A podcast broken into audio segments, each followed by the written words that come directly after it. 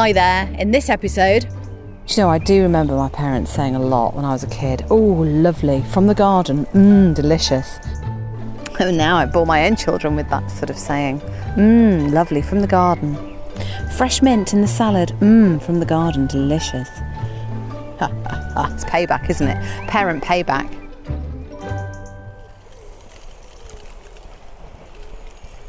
Right.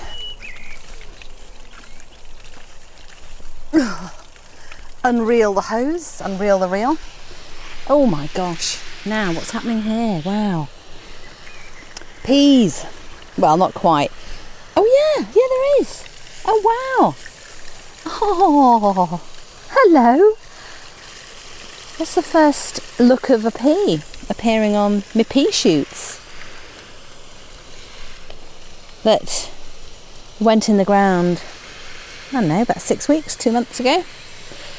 I um I was very lucky in that I was watching one of the TV shows about gardening.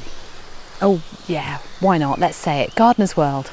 9 p.m. Friday nights in the UK. Best gardening show in the world. And luckily my peas had arrived in a seed packet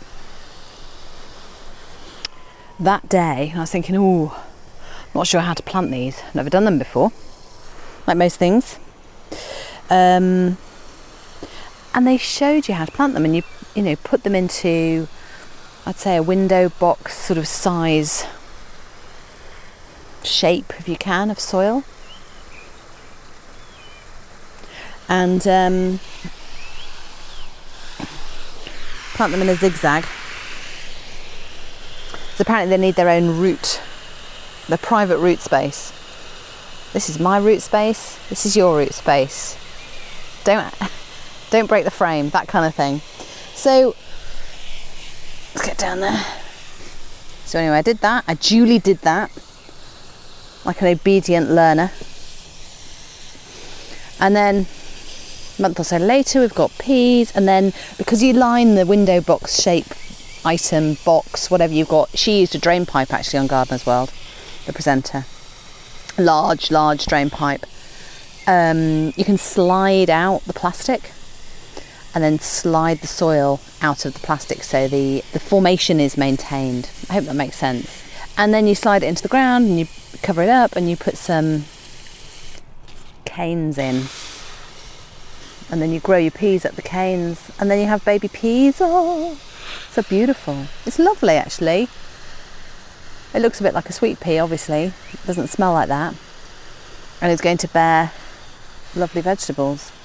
I remember eating I remember being in my jammies when I was little in the garden on a night like tonight, really, sort of really late, half past ten at night with my big sister.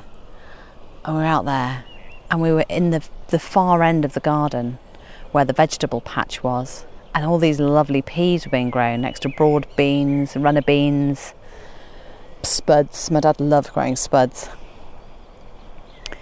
And uh, we'd just stand there and scoff loads of peas. We'd split the pods open and just scoff them.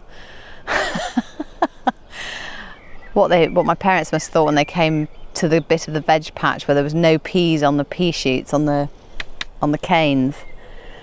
Plenty of spent pods on the ground. Then we've got a bit of a courgette. We had a courgette crisis at one point because a frost got them two were left. I don't know how many courgettes grow off each plant. I've got another one over there in a pot which is doing much better. It's not flowered yet, and I know that you get a courgette per flower head. Anyway, that's interesting. So it's all like watch and see at the moment, isn't it? Watch and learn. Of course, my rocket, my glut of rocket and lettuce is now seeding, which I'm going to have to take that out of the ground. But I've put in took out a lot of lettuce, ate it a lot of lettuce last week. Didn't make rocket soup after all. And um, I've planted spinach. We eat a lot of spinach, put it in curries. Curries, can't remember what else. Certainly don't eat it on its own. It's just like wrong, isn't it? Could saute it. I like that word. Saute. It's out of fashion, that word now, isn't it? And then we've got classic carrots, which I thinned out on the weekend. Tried to have one, but they're just still a little bit green in their centre.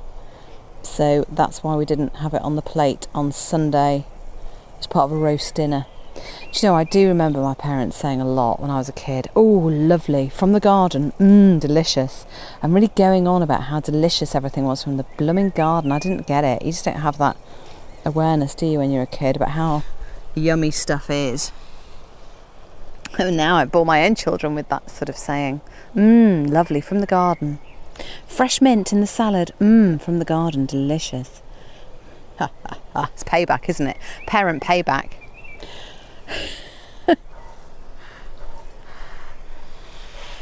right, so that's the veg done. I'm going to check this courgette. We had so much rain last week. A bit embarrassing, really, just how gorgeous it all was. All the waterways, all the reservoirs are really full up. It's really nice because at one point it was looking like we might have a bit of a hosepipe ban. I love the way the UK just goes, yes, we've got a hosepipe ban. You can't use your hose pipes in the garden. Whereas other countries are like, our animals can't drink. We're suffering drought. It's terrible. We're going, oh, it's awful here as well. We've got a hosepipe ban. Anyway, everything's looking pretty good as a result. So we've had lots of rain. Everything's looking well watered. I'm just making sure that things in pots and raised beds get a bit of extra today because it's it's the, the temperature's suddenly cranked up. It's like someone's turned the knob on the oven up all the way to as high as it will go, having been quite cold last week. And of course, the grass is looking great, but it's the brilliant, perfect condition, isn't it, for growth? And everything is in abundance. It is glorious. But that does mean things, boring things like lawns need mowing and hedges need trimming. A lot. Which, you know, is hard work actually. Especially when you're five foot two and your hedges are getting on for seven foot. It's exhausting. How do people do it?